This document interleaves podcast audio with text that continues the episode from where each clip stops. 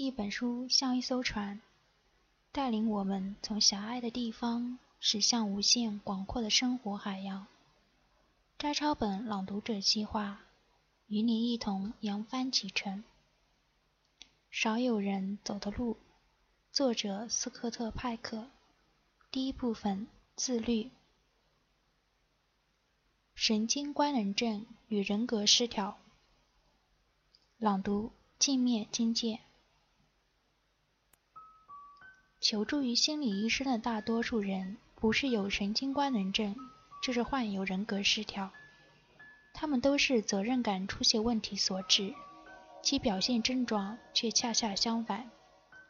神经官能症患者为自己强加责任，患有人格失调的人却不愿承担责任。与外界发生冲突和矛盾，神经官能症患者认为错在自己，而人格失调症患者却把责任归咎于他人。前面那位酗酒的军官认为责任在冲绳岛不在他自己，而那个军人妻子觉得。面对孤独，他无能为力。我在冲绳岛工作期间，还接待过一个患有神经官能症的女士。过度的寂寞让她难以忍受。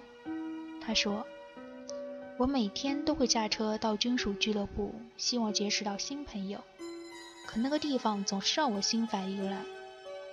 我感觉其他军人妻子都不愿和我在一起。我想，我一定有什么问题。”我的性格可能太内向了，无法理解我为什么不受欢迎呢？这位女士曾认为自己是世上最不幸的人，认为寂寞完全是自己性格怪异咎由自取结果。治疗发现，问题在于他的智商高于常人，进取心也比一般人强烈。他和其他军官妻子以及丈夫格格不入，是因为和他们相比。他的智商更高，进取心更强。他终于意识到，感觉孤寂不是自己有多大的缺点。就这样，她做出了适合自己的选择。不久后，她和丈夫离婚，回到大学校园，一边读书一边抚养孩子。如今，她在一家杂志社当编辑，嫁给了一位事业有成的出版商。神经官能症患者常常把“我本来可以”“我或许可以”“我不应该”挂在嘴边。不管做任何事，他们都觉得能力不及他人，他们缺少勇气和个性。人格失调症患者则强调“我不能”“我不可能”“我做不到”，他们缺少自主判断及承担责任的能力。治疗神经官能症比治疗人格失调症容易得多，因为前者坚持问题应由自己负责，而非别人和社会所致。治人格失调症患者则较为困难，他们顽固地认为问题和自己无关，他人和外界才是罪魁祸首。不少人兼有神经官能症和人格失调症，统称为人格神经官能症。在某些问题上，他们把别人的责任揽到自己身上，内心充满内疚感；而在别的问题上，他们却一推了之。治疗人格神经官能症不见得如想象的那么困难。首先，治愈其神经官能症，就能让患者树立治疗信心，进而接受医生的建议，纠正不愿承担责任的心理。消除人格失调的根源。几乎人人都患有程度不同的神经官能症或人格失调症，因此，只要及时求诊，对于心理健康大有好处。人生一世，正确评估自己的角色，判定该为何人何事负责，既是我们的责任，也是无法逃避的问题。评估责任归属。必然让我们感觉痛苦，从而产生回避倾向。从内心出发做出权衡，当事者需自我反省，其中的痛苦和折磨令不少人望而却步。好逸恶劳显然是人类的天性，某种意义上，所有的孩子都患有人格失调，都会本能的逃避责罚。兄弟姐妹打架，大人追究起来，他们会忙不迭的推卸责任。不少孩子也都患有某种神经官能症，他们理解力有限，就会把承受的苦楚看成是罪有应得。缺少关心的孩子自惭形秽，认为自己不够可爱，缺点大于优点。他们从来不会想到，这是根源于父母缺乏爱和照顾。他们无法得到异性的青睐，或在运动方面差强人意，也都一概怀疑自己有严重的能力缺陷。他们难以意识到，即便发育迟缓、智力平平，他们仍是正常的人。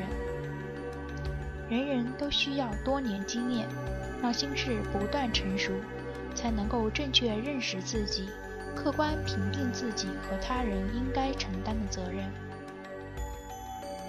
随着子女的成长，父母随时可以提供帮助，但如果父母却逃避责任，甚至提醒孩子问题是他们咎由自取，而不是做父母的责任，那就难以满足孩子的需要。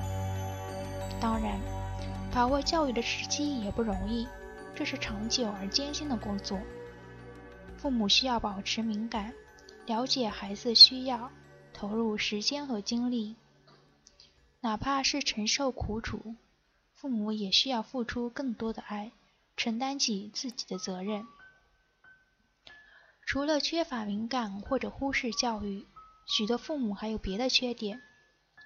程度轻微的神经官能症患者倒是能履行家长职责，除非他们工作压力过大，以致无力履行为人父母的本分。人格失调者则多是不称职的父母，本人却不知不觉。心理学界有一种公认的说法：神经官能症患者让自己活得痛苦，人格失调者却让别人活得痛苦。也就是说。神经官能症患者把责任揽给自己，弄得疲惫不堪；人格失调症患者却嫁祸别人，首当其冲的就是他们的子女。他们不履行父母的责任，不给孩子需要的爱和关心。孩子的德行或学业出现问题，他们从来不会自我检讨，而是归咎于教育制度，要么就抱怨和指责别的孩子。认为是他们带坏了自己的孩子，嫁祸于人显然是有必逃避责任。父母常常指责孩子：“你们这些孩子都快把我逼疯了，要不是你们这些捣蛋鬼，我才不会跟你们的爸爸结婚。你们的妈妈神经衰弱就是你们造成的。要不是为了抚养和照顾你们，我原本可以顺利读完大学，干一番真正的大事业。”他们为孩子日后逃避责任树立了榜样，还给孩子这样的信息：我的婚姻很不幸，我的心理不健康，我的人生潦倒不堪，完全是你们的责任。孩子无法理解这种指责多么不合理，就将责任归咎于自己，如此成了神经官能症患者。因此，父母有人格失调症状。孩子自身也会出现人格失调症或神经官能症。长辈的问题影响下一代成长，这种情形司空见惯，一患无穷。患有人格失调的父母为孩子树立的是反面的榜样，他们的病情也会影响到婚姻、交友和事业。他们不敢担负起自己的责任，导致人生问题重重。前面说过，面对问题要挺身而出，不然他们会永远存在。人格失调症患者完全背离这种做法，不由自主地把责任推给配偶、孩子、朋友、父母、上司，或者推给其他抽象事物，带来坏的影响的组织机构，如学校、政府、种族歧视、性别歧视、社会制度、时代潮流等等。但问题却始终存在。他们推卸责任时，可能感觉舒服和痛快，但心智却无法成熟，常常成为集体社会的负担。人格失调症患者把痛苦转移到集体和社会身上，让人想起上世纪六十年代埃尔德里奇·克里夫一句流行的话：“不能解决问题，你就会成为问题。”其实，这句话是对所有人说的。